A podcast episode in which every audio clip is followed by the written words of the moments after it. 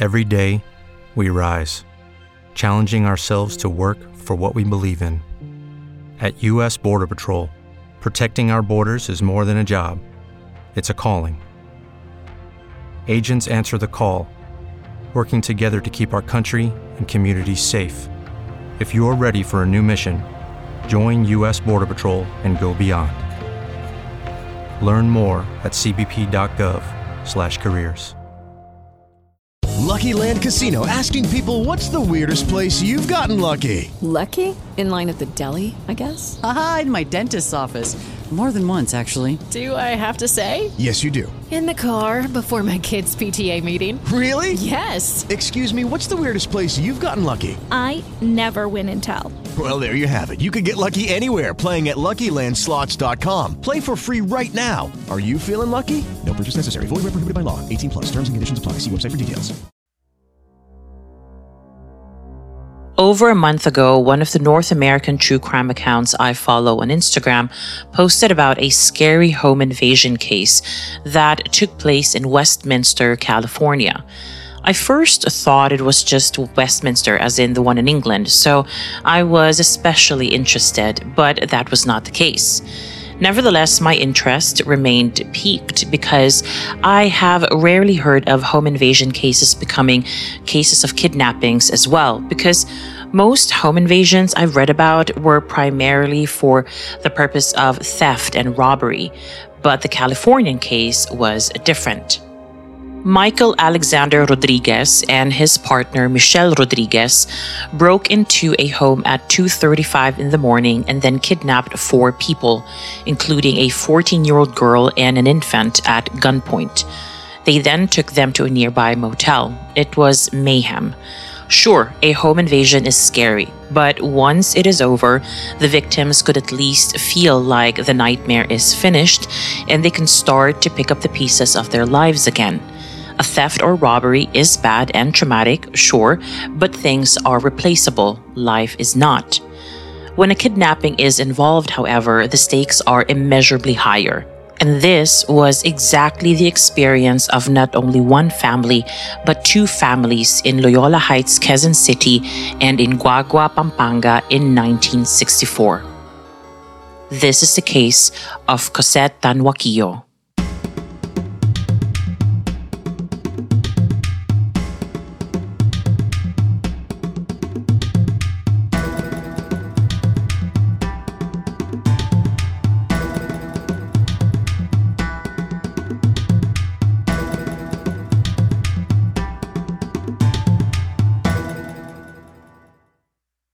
Mabuhay Lagim fam. After a very much unplanned hiatus, I am finally back. I want to thank you all for the lovely messages, Christmas greetings, and the support you have shown during this five to six week hiatus. I truly appreciate the love and support. I am back on the podcast saddle, so to speak. So from here on out, there will be regular episodes again and early releases for my beloved patrons over at Patreon. Without further ado, Lagim fam, let us get on with today's case. As always, details in the story may be triggering for some people, so please take care of yourselves whilst listening. The unforgiving Filipino sun had already set on Quezon City on the 16th of November 1964, and young Cosette Tanhuaquillo was making sure that her homework was ready for the next day. Cosette, originally hailed from Guagua, Pampanga. She was the daughter of Sixto Tanhuaquillo and Juanita Valenzuela, a prominent couple in the area. The young girl was staying with relatives in Quezon City for school. After all, she attended the much highly regarded school Maryknoll College. Cosette felt very much at home with her Auntie Lourdes' family. Auntie Lourdes married Bienvenido Cancho, who owned a property right across Maryknoll College, a rather convenient location for the young Pampangueña. On the night of the 16th of November 1964, family life at the Canchos was just like any other day. Uncle Bienvenido was eating dinner, and Auntie Lourdes was with him. A buzz was heard later on indicating that someone was at the gate. The family's house helper Corazon Garcia made her way to the front gate of the Cancho property. She came back to tell the family that some constabulary soldiers were outside waiting. They wished to see Bienvenido. The head of the Cancho family stood up and told Corazon to open the gate. He followed her shortly to let the visitors in. The first person to step onto the Cancho property was someone named Homer Jinko. He wore a typical constabulary soldier's uniform, so nothing about him initially raised any suspicion. From the only court document available on this case, it would seem that Jinko made it into the Cancio house, at which point both Lourdes and Bienvenido were somewhere else other than the dining room. He then pulled out a handgun and pointed it at the Cancios, who were most probably taken aback by this intrusion and threat of violence. According to this court document, Jinko used the handgun to motion at Lourdes and Bienvenido to go back into the dining room. Following this, two more men entered the Cancio residence. They were also dressed as constabulary soldiers. They would later be identified as Orador Pingol and Angel David. In addition to the three threatening men inside the Cancio home, there was another man standing by the gate, presumably being the group's lookout.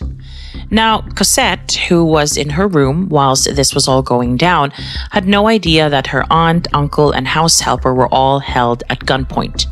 It was only when she stepped out of her room that she caught sight of Corazon walking by with an armed and uniformed stranger behind her. The stranger was Angel David. When David saw the teenager, he ordered her to proceed to the dining room where the rest of the Cancho household was now being held captive. But then something happened. On the way to the dining room, she saw a familiar face, someone she knew from Pampanga. As it turned out, Cosette knew Orador Pingol, a person who used to work for her family's rice mill back in Guagua. This must have been a very bizarre moment for the young teenager, who probably sensed already that something was very wrong and whatever it was would not be over anytime soon.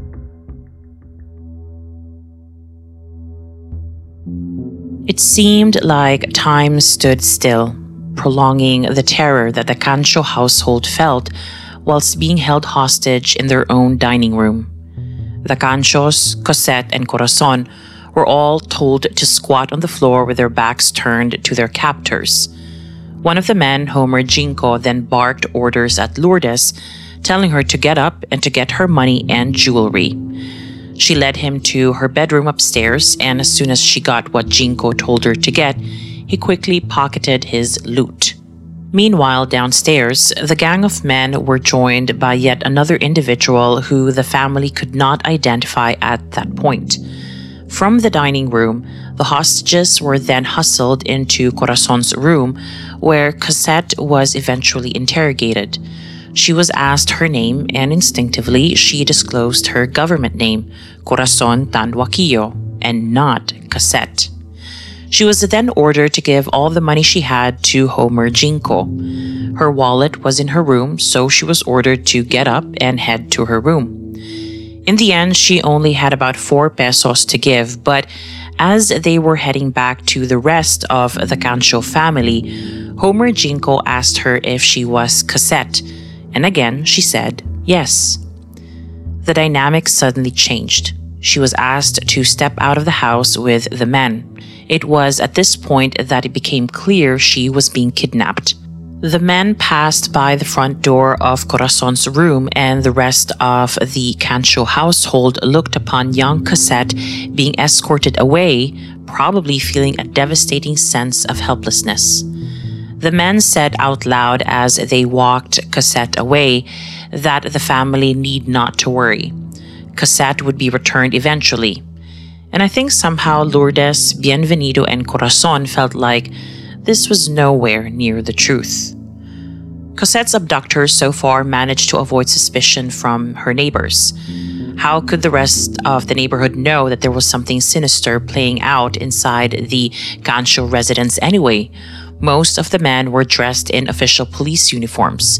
That exudes trust and authority and makes people think that whatever was going on must be by the book but they could not be farther from the truth. As young Cosette was led outside and into the back of a black car, one of the men grabbed onto her collar and held it tightly, warning her quietly that if she raised suspicion or called for attention, she'd be killed. Cosette remained quiet, not fully knowing what fate awaited her in the hands of these men. Inside the back seat of the car, Cosette was flanked by two men. Three more men were in front of them. She was ordered to keep her head low, to pretend to be asleep. Her hands were tightly tied behind her, whilst her eyes and mouth were taped shut. Now, Cosette could not really know how long they had been traveling, but at some point, the man stopped the car and she was dragged out of it and placed into a jute sack. Her hands still bound, she was then thrown into the boot compartment of the car, where she remained for the rest of the ride. At some point, Cosette managed to untie her hands, but this small moment of victory or freedom was very much fleeting. Upon reaching their destination, Cosette was carried out of the compartment, and this was when the men noticed that her hands were now free. They tied them up again, dragged her near a dugout, where she was then lowered and made to lie down on a bamboo cot.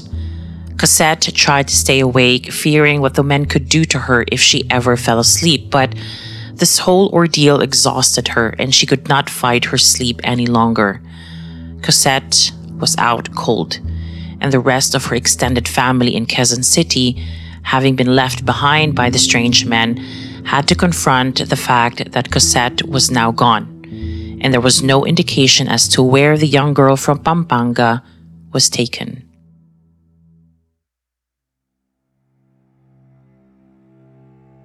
Swarms of police officers were now gathered in and outside of the Cancho home. Agents from the National Bureau of Investigation and even CIS agents were there. Soon enough, this amalgamation of members of different police professionals from various agencies formed a unit that would conduct one of the biggest investigations in the country's history at that time. As for the Cancho family, like many families of abductees, there was not much left to do. After Lourdes informed Cosette's family in Guagua, Pampanga, and after the Tanwaquillos rushed to Quezon City at the horrible news of their daughter's abduction, it was now time to wait.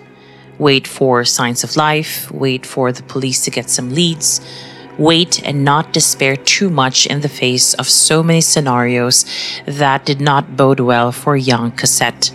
Eventually, Cosette's parents had to go back to Pampanga, thinking that perhaps the kidnappers would call or make their demands known directly to them and not through the canchos. Nothing happened initially, neither in Guagua nor in Quezon City. But after three or four days, a series of letters arrived by mail in Quezon City. The first one demanded 200,000 pesos from the Canchos, erroneously calling Cosette a child of Lourdes and Bienvenido. After this, two more letters arrived. At this point, both the Canchos and the Tanwaquillos were not coping well. Cosette's father needed to be admitted to the Manila Doctors Hospital as a result of shock from his daughter's abduction. Whilst still at the hospital, Sixto Tanwaquillo was shown the two letters, one of which was obviously postmarked in San Fernando, Pampanga. Bizarrely enough, the letter addressed Cosette's mother using her maiden name, Valenzuela. The second letter was a demand for ransom yet again, and for the same amount, 200,000 pesos. The deadline for the ransom drop was initially set for the 21st of November, but was then moved to the 23rd. The letter gave detailed instructions as to date, location, and time for the ransom drop off. It ended with a threat to Cosette's life should the ransom not be delivered on time and in the manner specified by the kidnappers. Lucky Land Casino asking people what's the weirdest place you've gotten lucky? Lucky? In line at the deli, I guess? Aha, in my dentist's office. More than once, actually. Do I have to say? Yes, you do. In the car before my kids' PTA meeting. Really? Yes. Excuse me, what's the weirdest place you've gotten lucky? I never win and tell. Well, there you have it. You can get lucky anywhere playing at LuckyLandSlots.com. Play for free right now. Are you feeling lucky? No purchase necessary. Void where prohibited by law. 18 plus. Terms and conditions apply. See website for details. In this second letter, a familiar name was mentioned, Rodolfo Manalo. He was a friend of the Tanwaquillos. In this letter, he was described as a trusted man, someone who must become the facilitator of the ransom drop off. This was odd and certainly pointed at the fact that Cosette's kidnappers were not at all unfamiliar with her family's connections. What truly caught the police's attention, though, in this second letter was an attached note written by Cosette in English. She addressed her mother and pleaded with her to do whatever it was that her abductors demanded. Cosette reassured her mother in the note that she was in good hands. These addendum notes would become a regular in the many communications from the kidnappers, and we might have to briefly revisit this part of the story much later on. For now, however, let us go back to the 25th of November 1964 when yet another letter was received, this time by Bienvenido Cancho. The letter was typewritten and postmarked in Manila this time, and inside it was a short note ordering Bienvenido Cancho to deliver an enclosed sealed envelope to Sixto Tanwaquillo. The note was specific and urgent in tone. He needed to hand the enclosed envelope before 4 p.m. on the 25th of November. For some reason, though, Bienvenido decided against following the letter's orders. Instead, he handed the mysterious sealed envelope to Diosdado Lagman, an NBI agent who had become involved in Cosette's case very early on. The note to Sixto essentially berated him for not following previous instructions and warned him that there would only be one chance left to save his daughter. The note laid out some new elaborate instructions for Sixto that involved a meeting at a restaurant at the corner of Claro M Recto and Rizal Avenue at exactly 4 p.m. on the 25th of November. The note ended with a threat that if anything should go wrong in this ransom drop off, something bad would happen.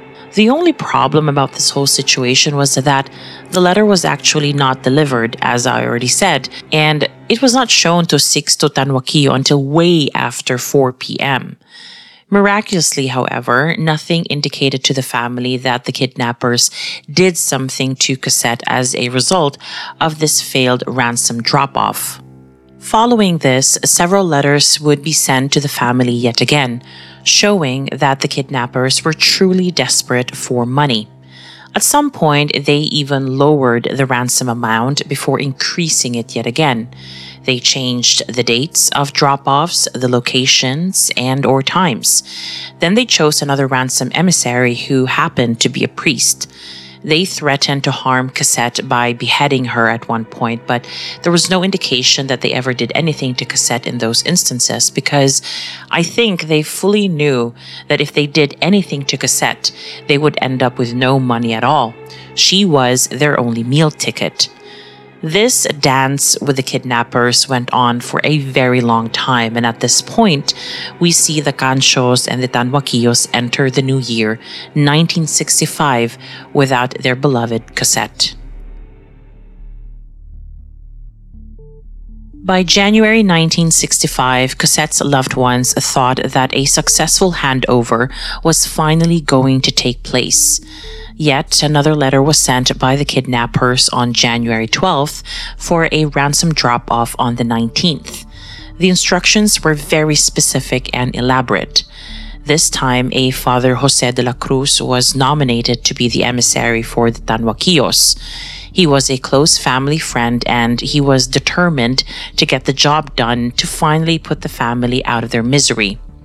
At half 10 in the evening on the 19th of January, he drove a jeep to Angeles City, specifically to the Sacred Heart Seminary.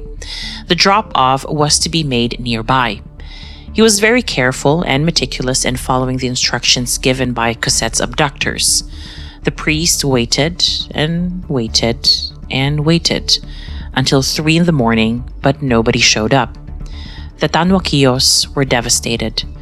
They would then soon receive communications from the kidnappers that it was because of Cosette that they failed to show up in Angeles City.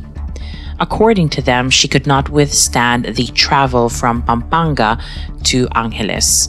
Now, just a quick reminder here this was a given fact in the court document that I used in my research, but it was not clear whether the abductors actually said that they were going to travel from Pampanga to Angeles. If they had indeed disclosed this or let it slip, then it would have been a huge lead for the police that Cosette was being held in Pampanga. This makes me think that this was actually not included in their communications to the Cancho and Tanwaquillo families. I think that in their communications to the families after this failed drop off, they simply said that Cosette could not travel a long distance. And so another drop off was arranged after this with the same instructions as before. Father de la Cruz was sent on his mission yet again. And again, nothing happened. Whilst the priest was traveling, Cosette's parents received a call from a stranger who introduced himself as George. He informed them that no handover would be taking place that night. Instead, it should take place the day after, but even that handover did not happen. After this, there was a long standstill. There was no communication, no proof of life from Cosette, and no leads in the police's investigation. Now, at this point in the episode, I wonder if you could indulge me. I would like to slightly veer off the case's story here and give you a quick overview of just how psychologically damaging it is to be the victim of a kidnapping and to be the ones left behind, meaning the family and friends. For the longest time, there's not been any extensive study on kidnapping as a crime and how it impacts the victim and everyone else. In the early 2000s, however, academics may have finally realized that this was actually a good area to study and something worth investing their energy into. In 2009, a study by the Aberdeen Centre for Trauma Research in Scotland found that the quote, psychological impact of being taken hostage is similar to that of being exposed to other trauma, including terrorist incidents and disasters for adults and children. End of quote. Memories and concentration can become impaired. Confusion and disorientation, plus intrusive thoughts, are pretty much a guarantee, as well as flashbacks and memories of the kidnapping. A kidnapped survivor could also, for example, end up denying their experience whilst at the same time remaining hypervigilant. The denial bit is thought to be a survival mechanism because it allows, quote, the individual a delayed period during which he or she has time to adjust to a painful reality, end of quote. Some go into shock and will experience a sense of numbness as a result there is also a sense of helplessness and hopelessness, which could then lead to dissociation and anhedonia, a fancy word that means loss of pleasure in doing that which was previously pleasurable. This then also leads to depression and, oddly enough, feelings of guilt a kidnapped survivor can usually also become socially withdrawn, irritable, and would avoid just about anything that could remind them of what happened to them. Extended periods of captivity, something that was slowly but surely becoming Cosette's reality in 1965, was also found to lead to something called learned helplessness the study says that in this case, survivors will come to believe that regardless of what they do to better their circumstances, nothing ever will be effective.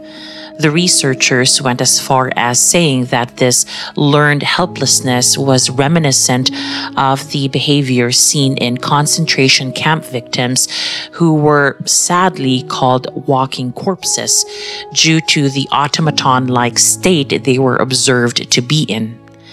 Needless to say, kidnapping survivors who were observed and cited in this study were also diagnosed with PTSD, amongst many other things. As for their family and friends, I can imagine that they also go through a lot. There are not a lot of studies about this, if at all. However, HostageInternational.org stated that families of kidnapped individuals expectedly feel extreme loneliness, high levels of anxiety, and crippling depression, and that family members could benefit from medical attention as well as care for their well being when dealing with an ongoing kidnapping case personally, and of course, this comes with a caveat to let you know that I am, in fact, no psychologist. But I think that families of survivors might also end up ignoring their own mental health and physical needs as they may deem that the survivor's well being is paramount. This is to the detriment of the family members, I would assume, as they end up neglecting working through their own trauma and addressing their own needs. As one former colleague of mine says when dealing with social workers, who takes care of those who take care? Having said all that, let us now go back to Cosette's family, who by the end of January 1965 was probably beset by extreme worry due to the lack of communication from the kidnappers. By the end of January, another envelope arrived with the word rush scribbled on it. A courier dropped it off at the Tanwaquillos rice mill in Guagua, Pampanga there was an explanation as to why the drop off in Angeles did not take place. The kidnappers did not feel safe because the city was said to have been quote unquote burning hot, most probably referring to a perceived heavy police presence or something similar. So, the kidnappers had new instructions for another drop off that was supposed to take place at 8 a.m. on the 26th of January. After giving very specific instructions, the note ended with almost a taunt and threat combined. Quote, if your Jeep does not appear at 8 o'clock in the morning of January 26, we will understand. There will be no reason for us to appear too, and no more further reasons for us left to appear anymore. Or if we do, it will take another time, maybe two or three months, or two or three years. That depends upon the superiors. End of quote. And if you thought this was it, the drop off to finally get Cosette back, think twice. The following is a court excerpt of what had happened to Father de la Cruz, who was, again, chosen to be the ransom and handover emissary. At Barrio Sinipit Santa Rita, some unidentified men fired shots at him, but missed. At the outskirts of Dila Dila, another barrio of Santa Rita, he heard another series of shots. He noted as he tried to drive faster that he could hardly control the steering wheel and realized that one of its tires must have been hit. When he stopped about half a kilometer away, another jeep arrived with five armed men aboard. They offered to help him change the deflated tire and afterwards even volunteered to escort him to Porac. Thinking of the money he had with him, Father de la Cruz politely declined their offer and instead sought the barrio captain of the place to accompany him to the nearest army detachment. From there, he was escorted by army soldiers to Guagua, where he arrived at 1.30 in the morning. He met the Tanwaquillo couple at the chapel, related his misadventure and returned the ransom money to them. That abortive episode was the last chance given to the Tanwaquillos to negotiate their daughter's release. No other message was received from her or her kidnappers.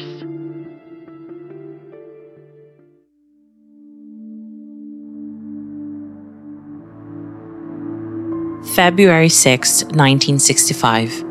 A normal day somewhere in Caloocan City, or so two women thought. On this day, Josefina Chan and Lilia Morales were having an unfortunate day after being apprehended for selling counterfeit money in a carinderia. At Camp Crame, the two women were interviewed quite intensely, and both finally spilled the beans as to who their boss was and where this counterfeit business operated from. A team was then quickly formed and was sent the next day to a small town called Barrio Magsaysay in Guagua, Pampanga. As fate would have it, the head honcho of this clandestine counterfeit money operation was identified as no one other than Orador Pingol. Now, bear in mind that the police team that was pursuing him in this specific operation had no idea about Cosette or what had happened in the past few months with all the frustrated drop offs. And so this team took the two women with them to help them with their operation. After Pingol was identified, the women, along with two other officers, were ordered to head to Pingol's home on foot essentially to scout him out ahead of the team's final coup to apprehend the counterfeit ringleader. The rest of the team was instructed to spread out to maybe determine if there were any ways for Pingol and his associates to escape. After all, the police team was determined to make a case against Pingol. His escape was out of the question. Now, whilst the two women and their chaperones headed to Pingol's front door, one of the other officers who was scouting the surroundings of his home headed for Pingol's backyard. He looked around and saw what he thought was a pig pen. Normally, this side would be nothing out of the ordinary. He found himself in a barrio after all, so pig pens are nothing unusual. Not everybody might have them, but if you see one, it is nothing to call home about. But I think what caught his attention was the fact that the pig pen had a cover on it. Curiosity got the best of the officer and he decided to uncover the pig pen. Only it was not a pig pen after all. The cover he pulled off was hiding a hole in the ground that did not strike him as anything out of the ordinary at the beginning, so he decided to place the cover back, but then he heard it.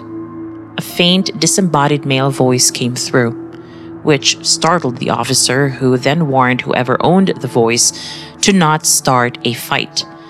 The officer drew his gun and pointed it in the direction of some bamboo pieces near the opening of the pig pen's hole. The pieces began to move and a hand hovered into view. The officer grabbed it, pulled it twice to finally wriggle the rest of the person free, and out came a man. He was none other than Orador Pingol. After he was identified, he was quickly turned over to the head of the police team. Two government agents who were part of that team then returned to where Pingol was discovered, and again, a disembodied voice came through. And just like what happened with Pingol, the agents heard movement, then saw a hand emerge from the pig pen's opening. The hand seemed smaller, skinnier. As the agents pulled the hand, they were stunned to see an emaciated girl looking haggard and scared. It was Cosette, and at the point of her discovery, she had been gone from her family for 83 days.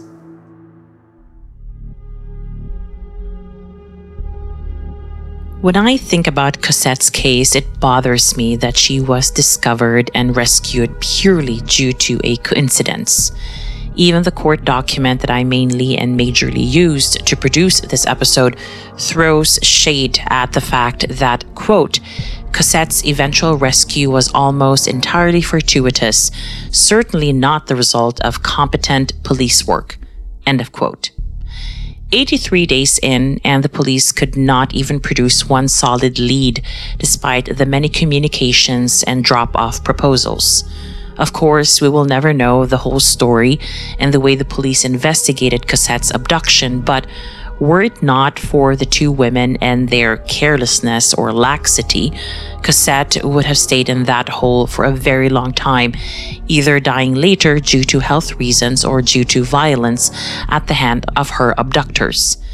It turns my stomach when I think about it. Now, after young Cosette was discovered, her health was, of course, prioritized as it was obvious that she was not taken care of at all by her abductors. She was rushed to the V General Luna Hospital in Quezon City, where she stayed for nine days under medical treatment and strict observation. On the other side of the capital, Orador Pingol was taken to Camp Crame and processed. He then proceeded to give a statement that was very quickly assessed as being fabricated. In light of Pingol's refusal to give a truthful statement, NBI and CIS agents decided to revisit the crime scene and look closely at some of the things that were found after Cosette's rescue.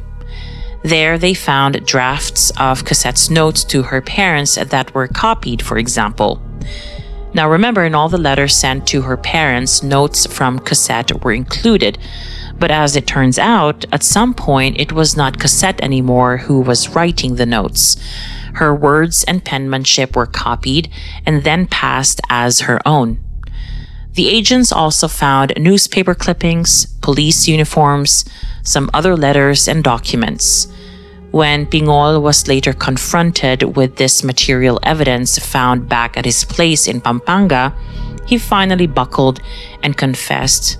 He also implicated Homer Jinko, Angel David, and Armando Morales. Following this much awaited confession, Pingol agreed to help the NBI and CIS team with the arrest of the man he just implicated.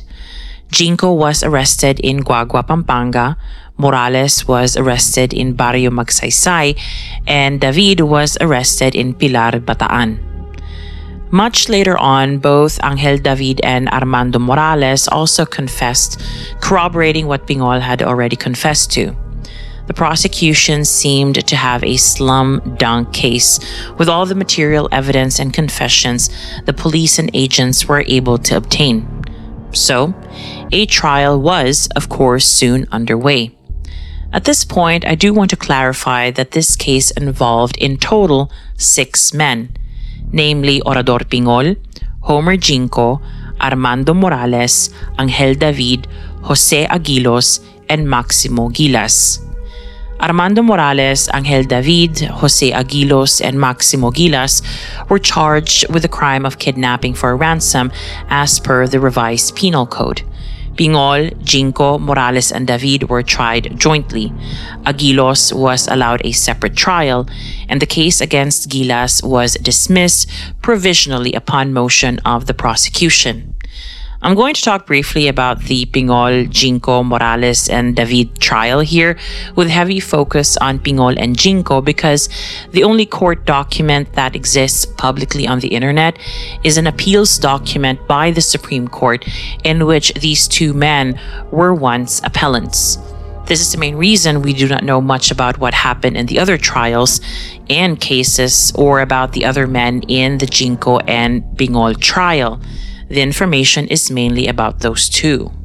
Now, having said all that, let us now learn a little bit about what happened during the trial. The trial produced a very interesting story that was formed by Pingol's defense. According to him, the day back in November 1964 started out quite normally, and he was even due to attend a business meeting with an old acquaintance. When this meeting fell through, Pingol, the old acquaintance, and another person from Marikina got together, and somehow the old acquaintance proposed the idea of robbing someone's home, which in this case happened to be the Cancho home. Pingol then said that he was surprised when they finally executed their plan because that was when he saw Cosette, someone he knew from Pampanga. A decision was then made to kidnap her, but to then let her go somewhere near Guagua. Pingol, however, decided to not let her go after all after he remembered how he harbored some old grudge against Cosette's father, Sixto Tanhuaquillo.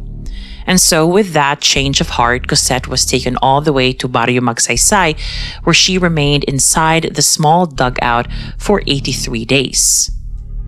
Now, Pingol could hardly convince the court with this story. He could not answer a lot of the follow up questions, for example, as to the physical descriptions of this old acquaintance or the other man from Marikina, or as to how a legitimate business meeting could quickly turn into a rather spontaneous kidnapping plot. As the court document stated, quote, there was too much fortuitous coincidence in the fact that the place was the house of the Canchos, where precisely Corazon Cosette Tanhuaquillo was living, just as there was too little sense in the fact that the robbers would unnecessarily jeopardize their own safety by taking a hostage with them and if robbery was intended, the loot was too insignificant there was not even an attempt to ransack the house for really valuable articles. End of quote. The prosecution's theory of the case, which the trial court ended up believing, was that Cosette had always been the target and she was always going to be kidnapped. The defense tried to inject, of course, some reasonable doubt and went as far as saying that whatever confession was extracted from Pingol after he was presented with the evidence from his own home was done so under duress and after maltreatment and should therefore be disregarded. But the trial court had no problem rejecting that notion as well arguing that if Pingol truly had been maltreated, he had plenty of opportunities to raise this. The court argued that if he had been physically abused to force out a confession that would align with the prosecution's case, he could have told his lawyers, who in turn could have requested a physical examination of their client to prove physical abuse. But none of that happened. Sure, a suspect who was truly abused by officers of the law could have also chosen to just shut up in order to lessen the abuse, but one thing that led the court to believe that this was not Pingol's situation at all was the corroborating evidence everything that the agents and police found in Pampanga and the Cancho residence in Quezon City lined up with Pingol's second confession, the confession that was regarded as the most truthful of all the statements he had given. It was ultimately argued that even without the confession, the verdict and sentence by the trial court would have been the same. As for Homer Jinko, he denied all involvement and presented evidence that refuted Pingol's implication. Nevertheless, this evidence was not considered strong enough to get Jinko out of legal trouble. Ultimately, in a 137 paged decision, Judge Placido Ramos, presiding the Court of First Instance of Quezon City, found both main defendants guilty and ordered that both be sentenced to death on the 17th of August 1965. Morales and David were sentenced to life in prison. Now, there was something interesting in the sentencing of Jinko and Pingol. It would seem that the trial judge, despite having sentenced the two men to death, still recommended that their sentences be commuted to life imprisonment. Now, I know what you're thinking. Why is he walking back his own sentence? There's an easy explanation to that. In any legislation that relates to criminal law and sentencing, there's usually a recommended and or mandatory sentence. In a lot of cases, judges have the discretion to determine what is best in the cases they handle, but in other cases, they are strictly bound by the law and they must or have to sentence people in a specific specific way. This is what happened in this case. Back in 1965, kidnapping was considered a crime punishable by the death penalty only. Judge Placido Ramos had no choice. His only way to show that he was not in agreement with the sentence he gave was to recommend a different sentence, something that the justices at the Supreme Court had and has discretion to either accept or refuse. Judge Ramos's reason for recommending a lighter sentence was that the men did not sexually abuse or hurt Cosette in any other way. For that, it would seem the judge had mercy on them. It was now up to the Supreme Court to decide if this was reason enough to let the men live. Now, since this was a capital case, aka a case involving the death penalty, it was therefore submitted automatically to the Supreme Court for review, which is why we today have a document with the Supreme Court's decision. Fortunately for the two men, the highest court of the land affirmed what the trial court had decided. The two men were not sentenced to death. It is not clear what happened to them, whether they remained in prison until their deaths, or whether they were lucky enough to be pardoned and paroled at some point. As for Cosette, we really don't know much about what became of her. In a blog post I found, an unknown commenter offered to introduce the blogger to the Tanhuaquillos, which made me think that maybe Cosette is still alive, or at least her descendants are, and that they managed to keep their lives private all these years because why wouldn't they? The lasting trauma that kind of ordeal can have on someone is unspeakable and it is so much better to start one's healing away from the eyes of the public and the media. And with that, I want to thank you all, Lagim fam, for being truly the most patient people. I've had some turbulent times behind me, and they are still a bit choppy despite social media appearances. I'm thankful that I can now restart my podcast journey after being off air for more than a month. I want to thank everyone who messaged me, everyone who kept suggesting cases, and everyone who continued to listen to my episodes. Please do not forget to follow me on all my socials and to give this podcast a good review and a five star rating, both on Apple Podcasts and Spotify. I truly appreciate those who managed to do so already. Thank you again. Until next episode, Lagim Fam. Maraming salamat at mabuhay.